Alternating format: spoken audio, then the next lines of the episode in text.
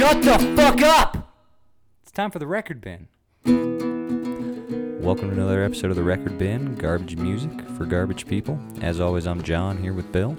Hi, John. Hi, Bill. I'm excited for today. Yeah, me too. Oh yay! What what uh, what are we doing today? Let, let's tell the people. I think I think I need this because we're listening to a good album today. We're listening to the best album in our opinions, anyways. Yeah, absolutely. And as you all know, our opinions are fact. So this is one of the best albums ever made. We're just gonna get it out of the way. This is a 10 out of 10 on the Bill and on the John scale. And as far as we know to date, uh, this is our only shared 10 out of 10. I mean, we say that until Max brings us another Phil Collins, and it just like really just hits us right in the heart. Uh, I highly doubt uh, I will be able to get Phil Collins up to a 10. Uh, but yeah, so we're getting up to our one shared 10. It is the 2013 released Queens of the Stone Age Like Clockwork. oh, it sure is. And this album is is perfect. Um, I don't think there's a bad track on it. I mean, obviously that's just 10 out of 10. There's nothing wrong with this album. So before we jump into some of the tracks, let's just do real quick Queens of the Stone Age history. Uh, so this band formed out of the ashes of kind of stoner metal band Kyuss. Uh, it's initially just a Josh Homme project. 1996 to 1998, he's just kind of filling some stuff out, getting some members, eventually gets enough full time members to tour, and all of them are former Kyuss players. Uh, Songs for the Deaf comes out in 2002. That's their big breakout album with uh, massive radio hit No One Knows that is still getting some radio play to this day. Lots of different band changes. It's always pretty much just been a Josh Homme vehicle with whoever he hires around him. Um, almost to the point where, you know, there's kind of three eras of their history. You've got their first era with the guys from Kyuss, most notably uh, Nick Oliveri being a large creative force, and that's kind of 1998 to 2002.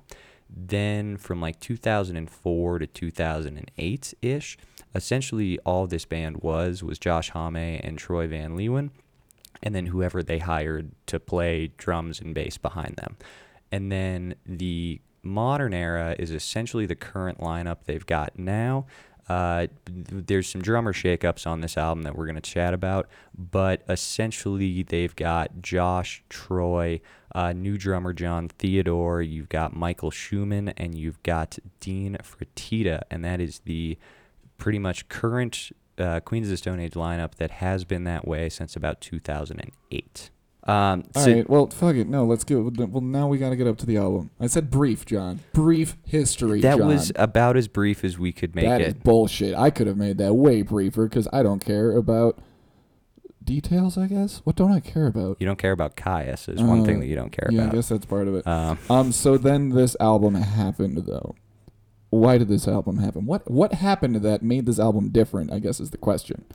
so it's crazy because this is absolutely the darkest and most depressing Queens of the Stone Age album. What happened was frontman Josh Homme goes to have a routine knee surgery. Should be a simple procedure, in and out, no bullshit. He dies on the operating table and he is hospitalized for like two weeks and then bedridden for four months afterwards. Falls into a horrible spiral of depression, almost quits music. The band is able to kind of get him back going because he didn't want to make an album at this point. He didn't want to drag his friends down into making an album at this point. Uh, the band kind of drags him out and convinces him to do a tour and a re-release of the self-titled album. Uh, and I went to that show and it was absolutely fucking delightful. It was at the Ogden, way too small of a venue for a Queens of Stone Age show. That was my first Queens of Stone Age show. I almost went to that show, but then I saw it was the self-titled album tour, and that album's fine. So I was like, Nah, I'm good. That is the second best Queens of the Stone Age album, right behind this one.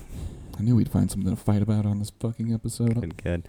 Um, but all right, so that's pretty much all the Queens of the Stone Age history and everything we want to throw at you. But one last thing before we jump into this.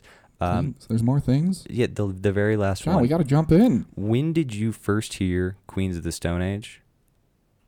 And like, what was kind of your relationship with them, like initially? You know, what what got you into this band? Well, you see, kids, back in Aught two, there was this thing called uh, music television, and uh, that was already already just pure um, reality TV shows. So back in Ot two, there was also this thing known as MTV two that would actually still play music videos.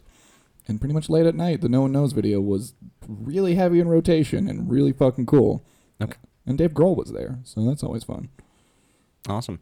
So mine was probably about uh, 2005, 2006 ish, because it was after Lullabies to Paralyze had come out. So, Is that the one with the Guitar Hero hit on it?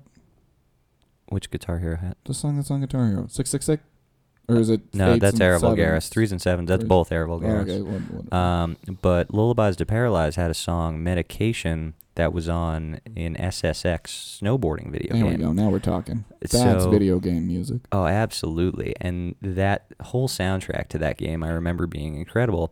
And one year I'm out on a family vacation and I'm hanging out with my uncle, who I recently got to go see Tool with. And Just gotta drop that into the Queens episode. yeah, of course, my uncle's a cool guy. I love him. um, but I'm out hanging out with him, and you know, I'm like 12 years old at the time, and he's asking me what kind of music I'm into. And I mentioned this video game soundtrack with this band, Queens of the Stone Age, that like, oh my god, I think like this song is amazing. So then he shows me some tracks off of Songs for the Deaf. Um, and I remember, you know, as soon as I get home from that family vacation, just downloading and finding as much Queens of the Stone Age as I possibly could, and they've been one of my favorite bands ever since. John, you can't admit to illegal downloading on a podcast. This is public record. The government's gonna come for you. In 2019, if I get hit for piracy that happened uh, when I was a literal 13 year old child, You're gonna get a letter in the mail from HBO that says, "Please don't download porn." come at me, bro. All right. All right. Um, so we, we need to get into this album. It's incredible. 10 tracks long. We're going to talk about every single song today, so get ready for a much longer episode if you weren't already gearing up for that with the long winded intro.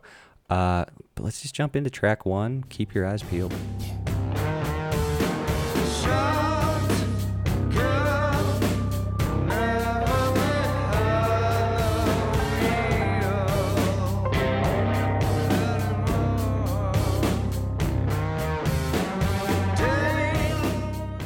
Fuck, that's so good. Literal fucking chills every That time that song wraps up. So something that like really makes an album perfect for me is atmosphere, and that is one of the best atmospheric introductions to an album that I think there is. There are like even out of my other perfect albums that I have, I don't know if any of them hit it that quickly.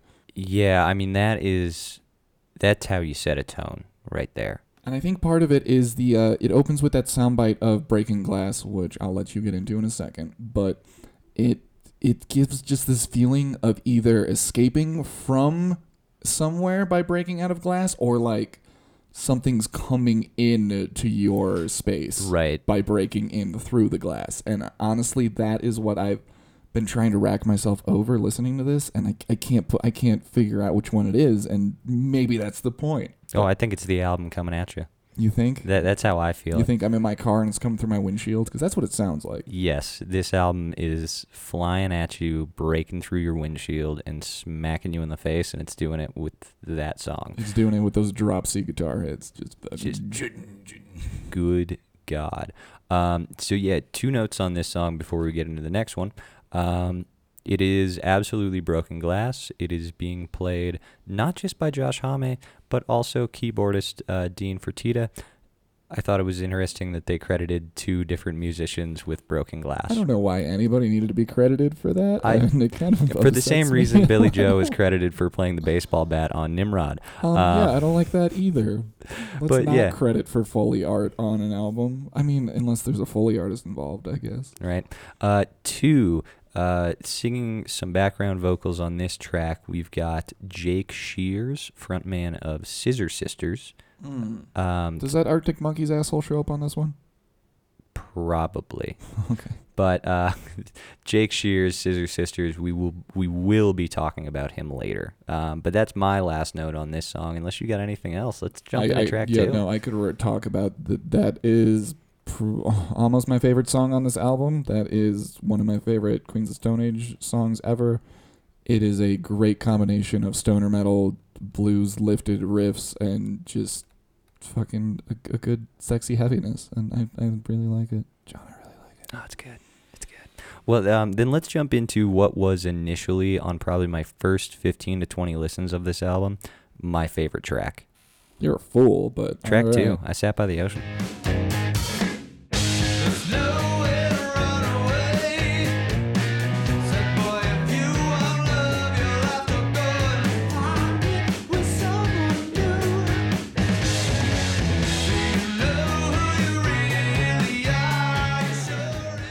So it gets lost within how big this album is. But that to me, I Sat by the Ocean is one of just the most quintessential Queens of the Stone Age rockin' fucking jams. You hear that song, you hear some of the guitar tone, you know exactly who it is, you know exactly what's happening. And I think if you put this that song up against some of the bigger radio hits, that song is more rocking. That song is better than Go with the Flow. Eh. No fucking doubt. I Sat by the Ocean is a fucking jam. And honestly, uh, but I will be 100% honest. I am biased because that is the song that I have listened to during like some really fun uh, memories with this album. Um, John, you can say mushroom trips. It's fine. Number one, it was acid. yeah, late at night, sitting alone on an acid trip, uh, just like staring out, watching the moon hit Lake McConaughy, listening to this song and repeat. It was beautiful. Uh, hanging out in San Francisco, like totally alone during a weird time in my life, just like staring out over the bay towards Alcatraz, listening to this song and repeat. It was beautiful. That song It's a great song. It's fucking incredible It is. but Oh. it, it, it gets lost within the scope of this album.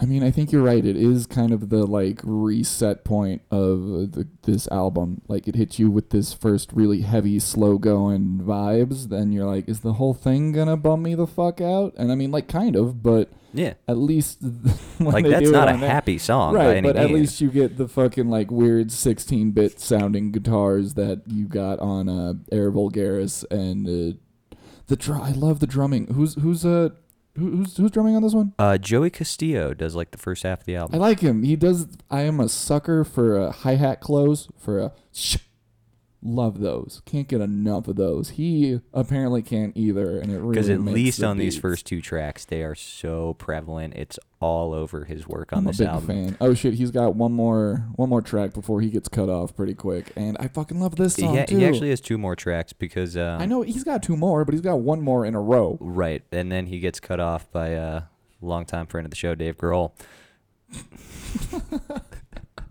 I hate that. Thanks. Uh, can we do it? Can I introduce this one? Absolutely. Oh, wonderful. Uh, we're gonna go to track number three, "The Vampire of Time and Memory."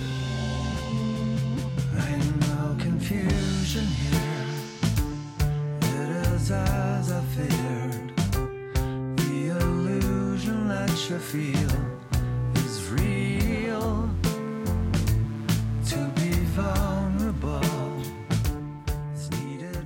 Have you ever walked into a room and found a vampire? No, not the good looking kind, but a foul creature with bony limbs and ashen skin. The one that snarls as you enter like a beast about to pounce. The kind that roots you to the spot with its sunken hypnotic eyes, rendering, rendering you unable to flee as you watch the hideous thing uncoil from the shadows? Has your heart started racing though your legs refuse to? Have you ever felt time slow as the creature crosses the room in the darkness of a blink?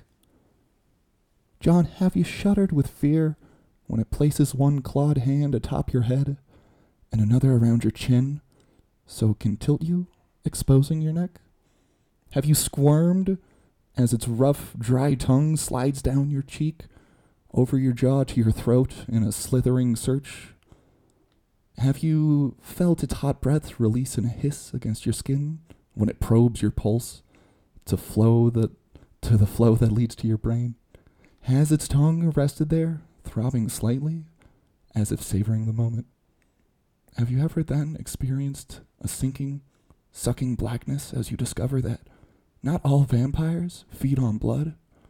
Some feed on memories. Well, have you? Maybe not. Let me rephrase the question. Have you ever walked into a room and suddenly forgotten why you came in? That's got to be where the title comes from, right? 100 fucking percent. The Vampire of Time and Memory. Uh, one, it's spelled with a Y. You've got the old time gothic spelling. And I think the song itself lived up to it. Like, holy shit, Oh, that's a really good, It- it- fun, it back creepy to- piano it ballad. instantly goes back to the vibe of the first track, though. Like it completely, and somehow it still works though. Like I feel like the second track doesn't like stick out as because it's a Queen's record, but like these, there there are these like competing energies of like sad dark gothiness and then fucking rockin' queens of the stone age but i guess even the rockin' ones have like a sad undertone to it right Yeah, and it's done. It it somehow maintains a sense of cohesion because I'm with you. If you just listen to those three songs, one of these things is not like the other, and it's track two. Um, but when you listen to the whole ten tracks of the album, even songs like "I Sat by the Ocean," even songs like "Smooth Sailing," though they kind of stick out a little bit aesthetically, they they fit within the larger cohesion of the piece of work even songs like the next one that we're going to get into Oh, we got a fun one next. Uh, yeah, so this is going to be the first track with Dave Grohl on drums. We've got uh, dave's Nick- back everybody Dave's back. is this the first album since no one knows that he's on no Um, fucking no one what's the name of the the Songs for the Deaf. yeah, this is the song first one since songs from the deaf that he's on I want to say he made an appearance in Era Vulgaris, but well- I'd probably that's why- be wrong. well no Um, because isn't that isn't the story that's why nick asked to be back because he saw that dave was back yes, yes, yes. So this should be the first one. So, So, yeah, the bassist um, Nick saw that Dave was back, and they were both on songs for the deaf. And oh, speaking of which, uh, Nick is on the next track we're about to listen to. Yeah, so Nick, uh, old bassist to Queens of the Stone Age, wanted to be back on this album. He had been invited back to do vocals, um, but then when he realized that Dave was coming back to do drums in kind of like a full member capacity, uh, he asked Josh if he could uh, be on the album to play bass. Josh eventually decided to just go with Michael Shuman to play if- all the bass If lines. you hear the bass work on this album, he, I think he made the right Oh, choice. Yeah, he did. Because, goodness, I mean, he spent what the last twenty-ish years trying to find the right group of musicians to surround himself with. Yeah, it's been pretty Uh, consistent for a while. So. Yeah, for the last he eight must years. be happy with them. I think he found them. I mean, it's at, at least uh, you know Josh and Troy will be together forever. And thank God. Uh, and that's the last thing I just want to hit on on time and memory before we get into if I had a tail. Uh, Troy Van Leeuwen's work on a synthesizer is not talked about enough, and especially his work on track three, fucking perfect. But without further ado, track four, if I had a tail.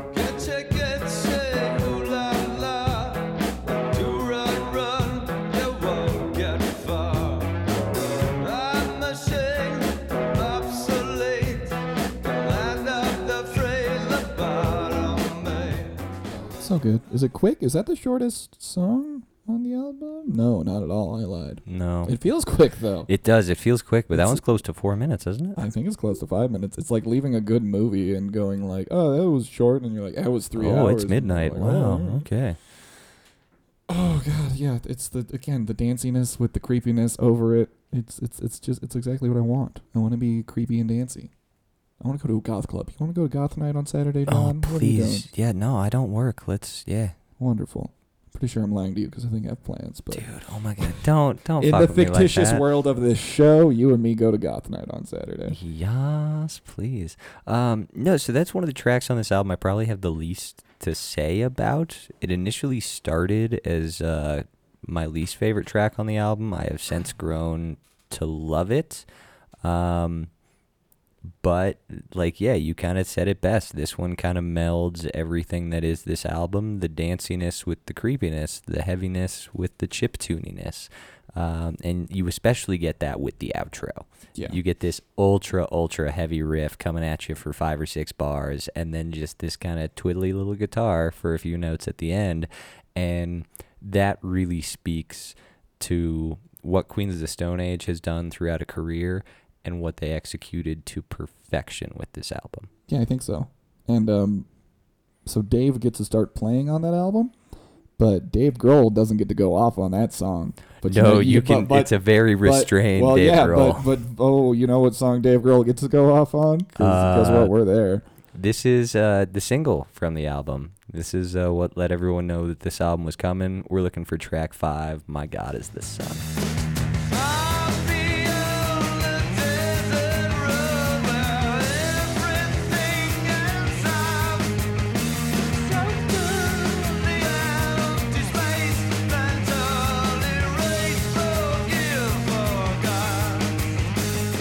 So we mentioned at the top of this episode that this album is a ten for both of us, right?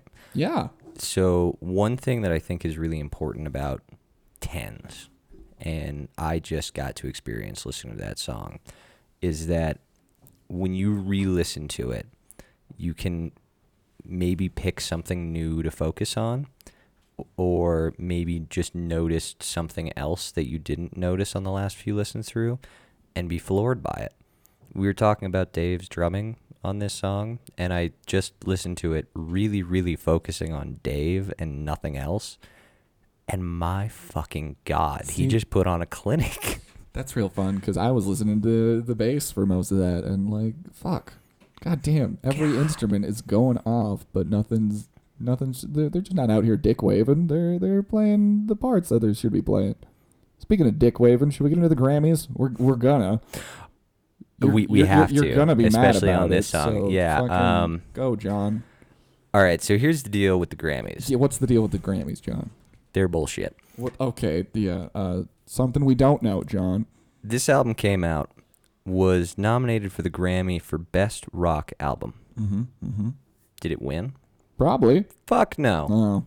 But what did it lose to? Because Um, like if, I, I, wait, no, John. I'm gonna assume that an album of this um, uh, uh, criteria and level lost to something really original, fresh, and uh, I'm gonna say even new. Maybe something that was recorded that year. I mean, that's probably an obvious guess, right? or was it a remastering of a fucking Led Zeppelin album that came out 30 years prior? It was probably beat this for of a Led best rock album at the Grammys. So that is like massive dick number one. John, John. But I mean, at least, at least though. They got to play the entirety of "My God Is the Sun" on stage Ah, at yes, the Grammys to close out the right? performance. Yeah. No, the show ran long, so it got cut off in the middle of it. Oh. Oh, yes. Well, at least maybe like I mean, I'm sure at least it didn't piss off Trent Reznor or anything that it got cut off. Oh, I'm no. sure he was fine with it. No, because Trent Reznor was there. Trent Reznor was part of the performance, and Trent Reznor was very outspoken. Uh, when that performance got cut off, so it was uh, Queens of the Stone Age, Trent Reznor, and then you've got Lindsey Buckingham all on stage performing "My God Is the Sun." Where the fuck was Lindsey Buckingham? Couldn't tell you, uh, but either way, like this is the performance to close out the Grammys, and it got fucking cut by commercial and out, and like immediately within like 15 minutes afterwards, Trent Reznor was on the internet, pissed the fuck off. Pretty sure Trent Reznor's always on the internet pissed the fuck off though. I wouldn't blame him. I just we need to get him some heroin. Well, we need to. I Let's get don't some know, good I music. Guess, I guess let's get him on uh, uh, track six. Can we do Speaking that of good Trent instead? Reznor music, we're looking for track six, Kalopsia.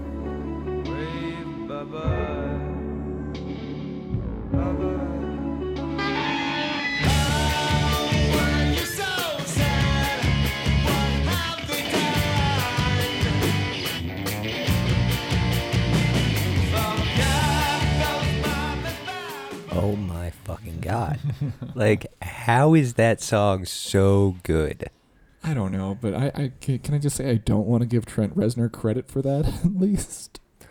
Um, well, and so it's interesting because like, and it is something that I wrote on our outline that the track just absolutely drips with Trent Reznor influence, and I, I, don't know, man, still like believe that it does. you brought it up earlier that fucking this keyboardist is is slaying this these synthesizers. And Like, also, if we go back to the last album before this, Era Vulgaris, Josh and Troy, because Era Vulgaris was a Josh and Troy album with sessions.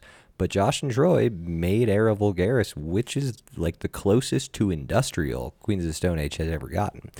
So, like, these boys know how to fucking do industrial. Absolutely. For sure. like, what the fuck kind of credits co-lead vocals?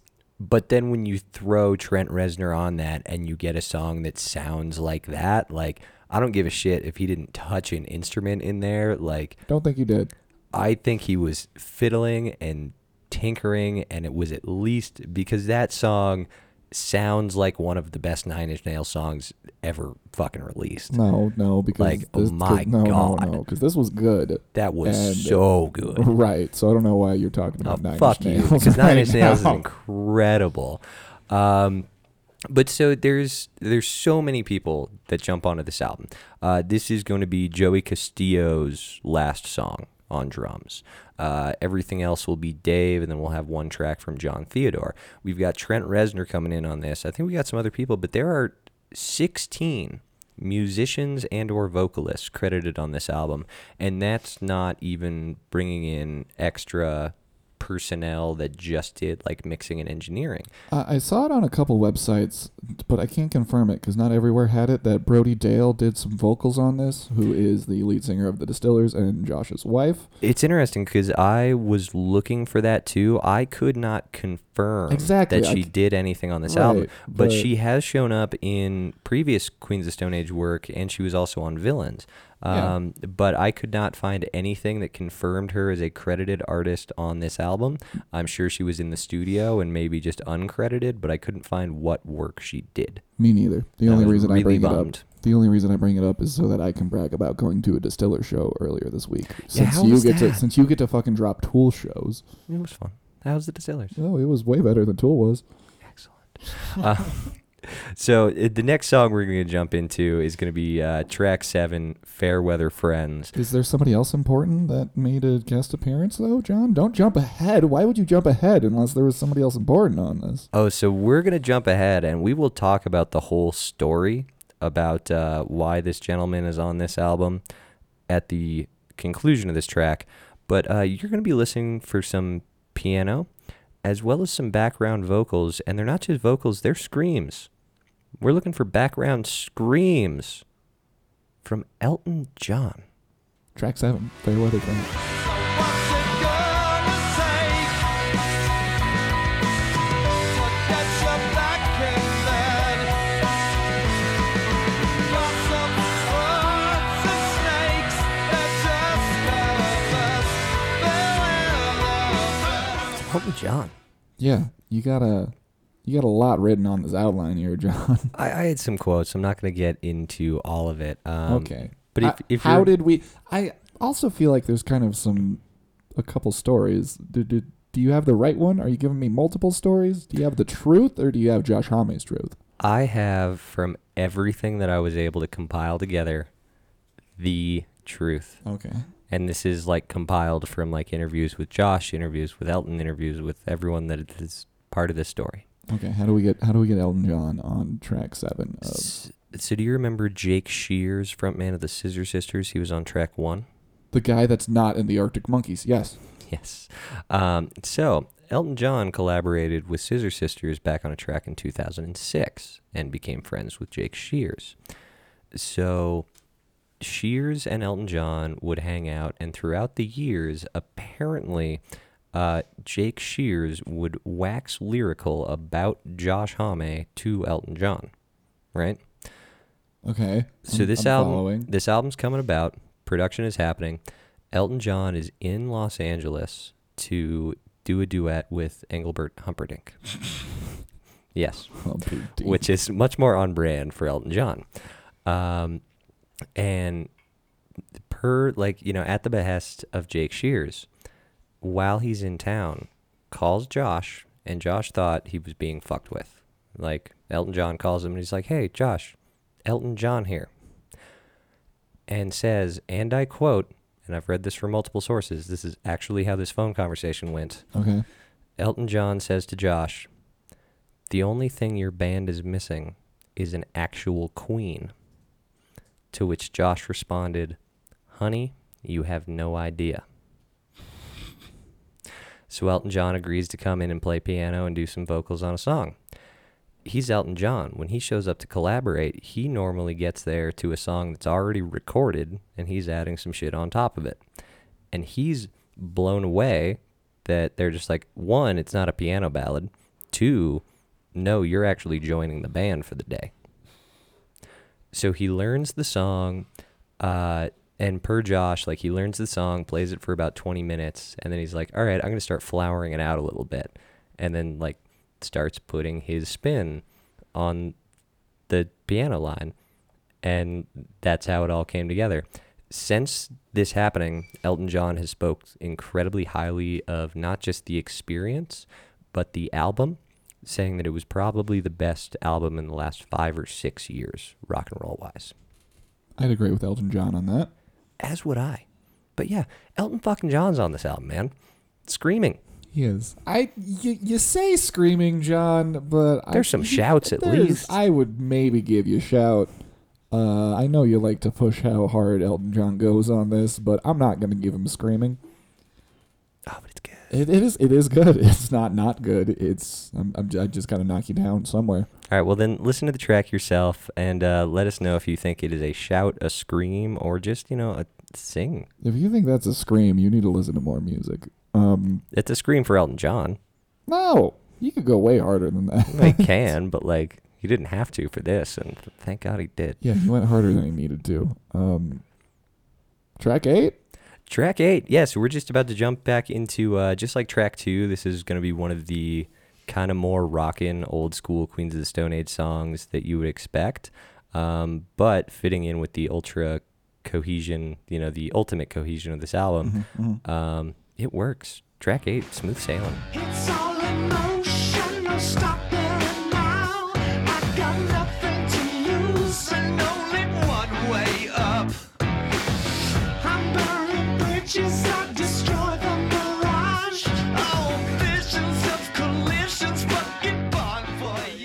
Is Josh Homme any good at writing lyrics?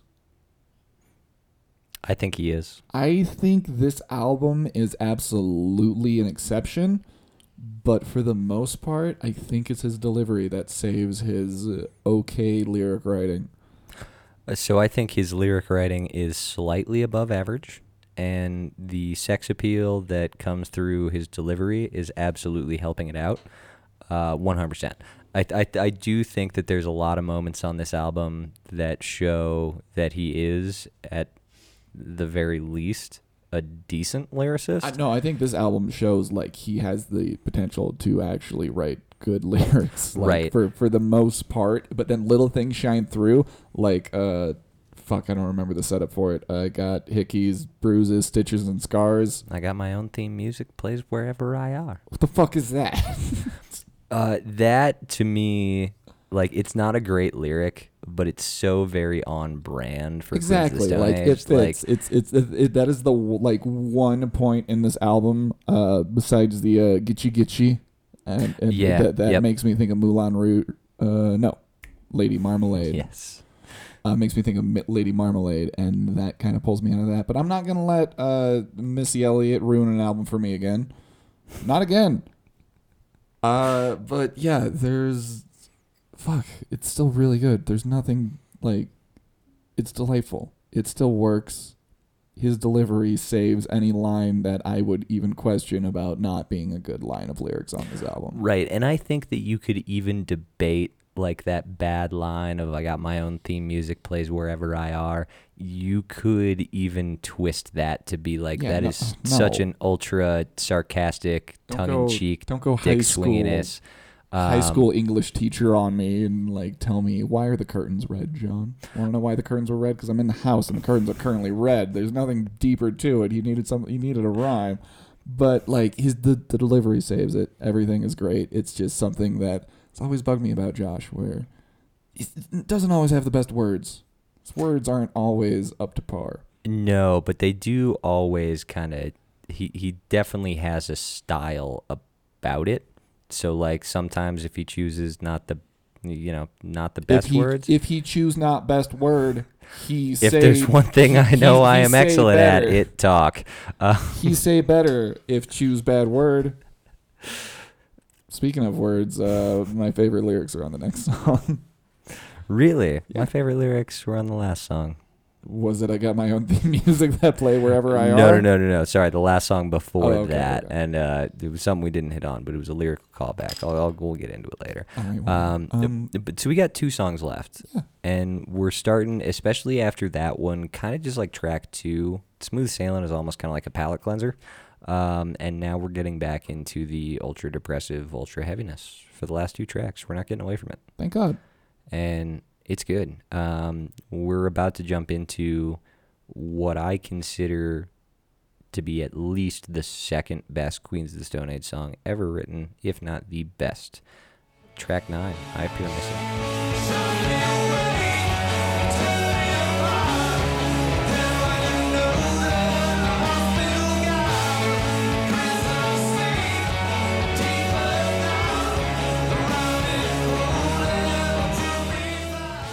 So my favorite lyric from there is it's only falling in love because you hit the ground. And then just saying it out loud, I sound dumb and I feel dumb for saying that it's my favorite. It's his fucking delivery. Nine it is that is how he gets away with all of his songwriting is his goddamn delivery.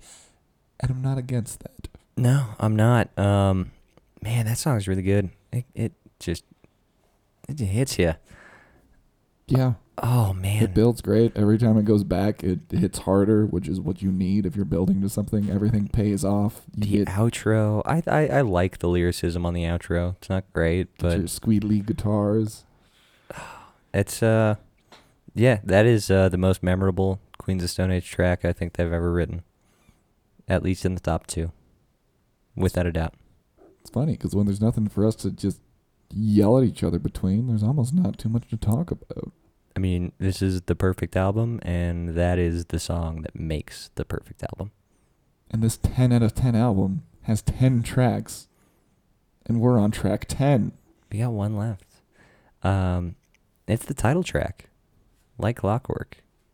And I know this is one of your favorites, so in anything you want us to listen for while we're going into th- this very last one, or um, I, I guess to rephrase that, if you've embarked on this journey with us, now that we're reaching the end, Bill, is is, is there anything you want us to reflect upon? Just want you to stay stay in this atmosphere, stay in this world of everything is terrible and spooky and dark and Oh, it's not going to let you leave. Exactly. And you're you're going to die on the hospital bed. Stay there. That's where I want you right now. Track 10, like clockwork.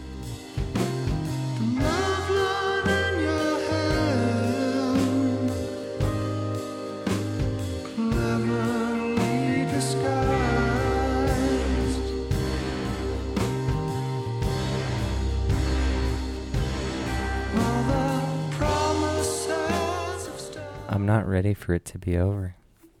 Well, it just like drops you at that unresolved, uh, not completely finished build up, so it doesn't have to be over. I'm still in it. You can just keep waiting for it. And you're s- just the message of uh, even it's all downhill from here as like the last lyrics that kind of keep going at you. It's the ominous everything's terrible, but this is the peak right now. God damn, I love that. I love it. I love this goddamn album ah, It's so, so much. goddamn much. John goddamn Pie. Well, and I, I I brought something up earlier about the nature of tens and like how a ten is different than a nine, and I think that how I'm feeling right now is a testament to that, and a testament to why this is a ten is like a perfect ten of an album versus like a nine out of ten. When you sit down and you listen to the whole thing in order, like it changes you a little bit. You, you sit on the other side and you you are different than 46 minutes ago when we started this. And holy shit, every single time I've probably listened to this album over a 100 times. And if I sit through the whole thing, I am I'm just floored and kind of like a little bit empty Yeah. every time. Yeah. And again, the whole "it's all downhill from here" mantra at the end. I'm just like, "Fuck, things are great. Let's, I guess it's all gonna fall apart. That's fine. God damn. It's fine." So that album's a 10 out of 10 for both of us. Like we said at the beginning, um, as far as we know right now, that is our only shared out of ten. Uh, shared ten. Right until until we get a uh, LMFAO, until we listen to "Sorry for Party Rockin'," Right. then our lives are gonna change. But I, I, I did want to throw this out here, and I know you hate me for it, but I'm doing it. John, I hate you for a lot of things. So Uh, yeah, um, You're right. You're right. Um, this album, I'm gonna say, is my one and only eleven out of eleven. Fuck yourself. Stop messing with this rating system. I will mess with the rating You system to say I don't want your decimal points. that out of 10. I 10 don't want your No, no, no. 11 out of 11. What? i- out of tens, with the decimal points? So one person uh, you get one eleven, and No, that s- is no, that is so simply what? to dictate this is my favorite album of all time. So if things go to 11, your scale is technically 1 out of 1,199. That's what you're telling me right now. Then I'm just saying this is the 10.1. This is not just a 10. This is my favorite album ever recorded, ever produced. This album is perfection personified. This album is perfect. It is. It's my You're- favorite album ever. You're ever. not wrong. You know what's perfect? Fucking just being 100% and being a 10 out of 10 because 110% doesn't fucking exist. Because you need to fucking delineate No, you don't. this from other 10s. Well, it- no. Yes. If this is, then it sounds like this is your only 10 and everything else is a 9.9. Next season on the record bin. Yeah, motherfucker. That's what I thought. Um yeah, this is this is the season 1 finale. Bill? It is. That being said, Max, are you gonna come on for some of this? Excellent. Uh, so yeah, Max, we wanted to bring you in just to get a quick rating. You engineered this entire episode for us. And this is the Um, first time I've listened to it cover to cover. We did previously do this where you guys showed me six tracks, I believe, Yes, right? we, we started to do. It was just like, oh, let's do a quick episode, four songs, and then Bill and I were just like, we have to listen to more songs. What is with this skipping tracks bullshit? and I wanted to listen to more of it as well. Right. And so we got up to six, and by the time we had finished the episode, it was like, well, let's just listen to those last four tracks. And it's like, now we've done it out of order. Fuck it. Mm-hmm. We just have to scrap this entire thing and come back to it with a clean head. Um, so, yeah, you just got to listen to this entire album front to back for Yep. the first time. What are your thoughts, man? So, how I kind of approached it is I was how I kind of have approached everything you guys have listened to is I kind of categor- uh, categorize it up between like songs that I don't like, uh, where I put weak, and then medium, great, and then amazing. Um, funnily enough, it's pretty weird to say seven of these tracks ended up as amazing for me, not even great, meaning seven of these songs range from a nine to a 10 for me. And I do judge songs out of 10 before I give the album. Right. Mm-hmm. But mm-hmm. I mean, Jesus, seven out of 10 Yeah. of the tracks, I really was just floored by. What I was floored by is this, the cinematic ones. Yeah, absolutely. The 3 mm-hmm. that I put in the medium category, and I did at first put one in weak, but I changed it to medium because I was like, that's you're being too critical here. The rest of this is just so good that you're kind of forgetting about it. Having said that, this might be this might have one of the best opening tracks for an album I've ever heard. That's what I was A- saying. absolutely. for sure. Keep dude. your eyes peeled as an opener. Um, I was trying to write down like other albums that I love, like nines and nine point fives for me that have as good of opening tracks as that, and I was able to come up with three of them. Um, "Killing Strangers" uh, by Marilyn Manson off the Pale Emperor, opening track, amazing. "Can I Bring My Gun" by Gunplay off the Fix Tape. That's Bill a- knows that's that a, one. That's a good fucking song. And uh, you know this one, John. If you know, you know, off of Pusha T's Daytona Yep, yep. Quality like track. No, songs that just kick off an album perfect perfectly and it's tough to do that this is easily one of them i am going to be you john and say if you like this an album you should also listen to because smooth sailing and i appear missing probably two of my favorite tracks off this album they sound right off of one of my favorite albums mechanical animals by marilyn manson Wait, sorry. Smooth Sailing and I Appear Missing or Mhm. Smooth Sailing and. Okay. Yep, those Alright. two sounded smooth sailing in particular sounded exactly off of Mechanical Animals. That song would fit in perfectly on that. Are you familiar with that album? no, this is. I even already spaced out who we're talking about. Marilyn Manson. Marilyn Manson's 1999 Mechanical Animals, Smooth Sailing, you could put on there and it w- would fit perfectly. Right. And I Appear Missing would fit well too. Not oh. as perfectly. Smooth Sailing sounds like a Manson song off that album. Like Okay. it's it's almost identical to the tone of that album. I've been wanting to get into Manson, so I'll give that one a shot. I, That's I like a- to have a, a focus when I'm trying to get into a band. So let's let's jump into the rating. And real quick, the first time we recorded this, my least favorite of the six you showed me was I sat by the ocean, and my main my, my main criticism of it was a I've never been to Alcatraz on acid and listened to it, but You should try it. I, I, I just may. Um, but B, that first song, man, like Keep Your Eyes Peeled is so good. I feel like it's tough to follow that with anything. But And it's something that we hit on with these songs kind of getting lost within the major scope of it. well, I think it's Um, just something about because this is. I mean, uh, it's not a full second listen to for you, but like you get the atmosphere of the mix of the two types of songs, and when you come back for it, you're like, oh, it's there the whole time. Yep. Um, before I give my score, the main things that stood out fucking excellent choice of effects throughout on the mm-hmm. vocals, on the pianos, That's Troy on Van the Leeuwen. guitars. My God, it is mixed beautifully. Whoever pro- as a producer was this guy? So no, um, so there's tons of producers on this album, but you've got Troy Van Leeuwen. He's a main member of this band. Well, yeah, most He's- of the producers are in the band, right? Right. So you've got uh, everybody in the band is listed as a producer on every single track except for track 10. That one is only Josh and some outside people. Um, but Troy is mainly the backup guitarist, but then he also plays all the weird shit on this album. He plays like three different types of synthesizers, uh, different slide guitars. He's credited as playing a drone guitar. Uh, throughout all of his tenure within Queens of the Stone Age, he's been the weird effects guy. Okay. Um, so like anything from like any of the synthesizer stuff, and I brought that up during a bunch of the songs we were listening to. It's just like he is so goddamn good at that. And then when it comes to the production end, he is more of the guy from the band to kind of take over. Like it's Okay. it's Josh's band. He has the vision, uh, but Troy is fucking masterful when it comes to messing with stuff and getting some of the weirdness and some of the you know the very quintessential Queens of the Stone Age sounds into these albums. Yeah. that's Troy. very very impressed um this is the best thing you guys i mean in my taste which is different than yours but this is the best thing you guys have brought to the show i feel like like this is my favorite thing that we've listened to that you guys have brought on On top of Cosmic Thrill Seekers, I was because you say, loved that one. I did. Um, I'm giving that a close second. I've I've listened to Cosmic Thrill Seekers probably about 15 times the whole way through since then. Okay. Um, probably bringing down my nine to probably an 8.7. Okay. Uh, this is an 8.8. Oh, All right. This is really good. And just to be clear, my favorite album of the year that's come out so far, Port of Miami 2 by Rick Ross, is an 8.3. So this is a full half point higher damn. than that. Um, I'm buying this, and this is going in my car.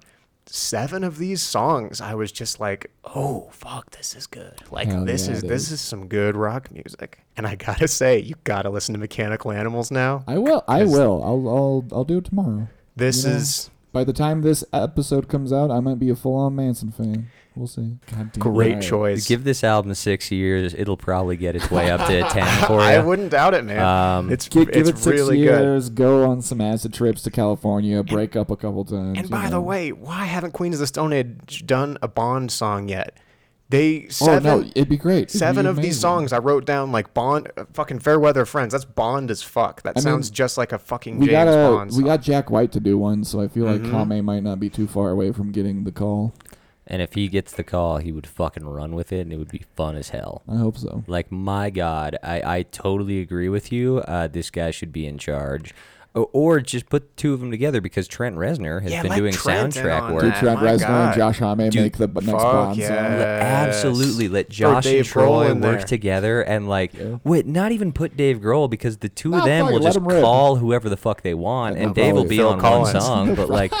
They'll, they'll just call fucking everyone in the industry and just be like, yo, we're, we're doing a Bond movie. And like, they will each get, I mean, because you think about Queens of the Stone Age and Nine Inch Nails, those are two bands that are essentially one person mm-hmm. and people he hires. Okay. So, yeah, over the multiple like Nine Inch Nails. decades of both of them being a thing, they both have so many fucking session artists. Like, put the two of them in a room together, and it'll just be like, all right, who's on this song? These people. Who's on this song? These people. Also, it was cool to hear Dean Fertita. Uh, I'm a fan of Dean Fertita's uh, band with Jack White, The Dead Weather. He's And, also touring uh, with the Raconteurs. I actually got to see him play with the. Raconteurs. Yeah. Mhm. Um, yeah, Dead Weather keyboard. I'm a fan of Dean. I think he's great. and he does excellent work on this album. Mm-hmm. All right. Well, Max, thank you for coming on, giving us some of your thoughts. Uh, and 8.8 is high for a first listen, by the way. I don't throw that around. No, one hundred percent. I mean, like, I think it would eventually get to a ten if you had the relationship with this album that Bill and I have. It's going but, in my car. I'm booking a trip to San Francisco. Let's fucking do it. That's the spirit. But no, I that that was fun, man. That was good. Um, Great you know, choice. You know what else has been fun? This show. season one. This is so this this is the end of season one right here. Thank here. you, Max, for making this happen. And this Yeah. has to been make uh, it this good. is saved for the best for last. This was fucking great. No, Season two coming soon. Yeah. Yeah, so um, we're looking at getting back into season two sometime around the first of the year. We'll obviously uh, have announcements in between. Mhm. Um, if you're listening to this right now, this is going to be season one finale. Um, but keep an eye out in between this episode and the season two premiere. We're looking at having some fun stuff up online, whether it be Absolutely. you know YouTube videos, mini episodes, whatever. So you will be able to get your record bin fix over the Mhm. holidays while we're on hiatus. Yeah, be sure to subscribe to the Janky Jank Productions YouTube channel because that's probably where we'll be popping up. You bet. Yes, um, where they've also got a new trailer for their first full length film coming out. That's uh, right. Talk about that for a minute, man. What's going on? We have the trailer up for our first full length film, The Doors Between Us. It's got Bill is in it. I'm there. Bill is a supporting role in this film. I'm one of six, eight. eight. I'm one of the Mhm. eight. Um, Ma- it's got some great fucking performances. The music is pretty good, and uh, god damn, you've never seen anything like it. And I can promise you that we will be having a theatrical premiere probably in December or January. Yeah, that'd be perfect for this release. If you're Mhm. hearing this now, that's probably coming up soon. Check out the trailer. Yeah. Uh, yeah, Max has been driving himself fucking insane editing that thing. So Mhm. just please, if you, if well, you see, also somehow producing our podcast. right. So if you see true. Max in the street, just like give him a hug or like or something. Just like help him out, you know. Just Get me in touch with Gunplay. Yeah, and then, yeah, just- and then you know, Like get, then get we him, got Gunplay on the podcast. get him Rick Ross's number. Let him hang out with Mhm. these people. That's Yeah. all he wants. Uh, yeah, this will be fucking cool. Can't wait for season two, fellas. This has been a joy. Let's get it. Well, shit, I guess that's a wrap on season one of the record bin. Go as back al- and vote on your favorite episodes, by the way. We should have a poll up on Instagram or something yes. of which ones you guys like the best. We can kind of see, like, just by the listenership and how many plays they get, which ones you guys liked. But um, would love to just get, like, a vote or something like that going. I'll yeah, make it- yeah. So keep keep an eye out for something like that. We'll throw something up here, uh, kind of upon release of this episode. Mhm. Um, you know, kind of as we've always said, we want to hear from you guys. So reach out to us. Uh, Send Facebook, your hate mail. Yes, uh, Facebook.com slash The Record Bin. We've got a John, you gotta stop saying that. I don't know if we have that domain yet. Uh, but we are on Facebook, so search for us, please. uh, Instagram at Record Bin Podcast. That one we do have, and I usually operate it. uh, so. Twitter at the Record Bin Pod. I'm supposed Mhm. to be operating that, but I'm really not. Um, yeah, uh, leave us a review on Apple Podcasts. Absolutely. Uh, let Bill and I know how much you hate us, uh, respectively, and yeah, how, much you hate John. Yeah, totally. Um, but yeah, I mean, thank you so much for listening to uh, season one of the Record Bin Garbage Music. For garbage people. As always, I'm John Never gets here with Bill. Bye. Goodbye. We'll see you next time.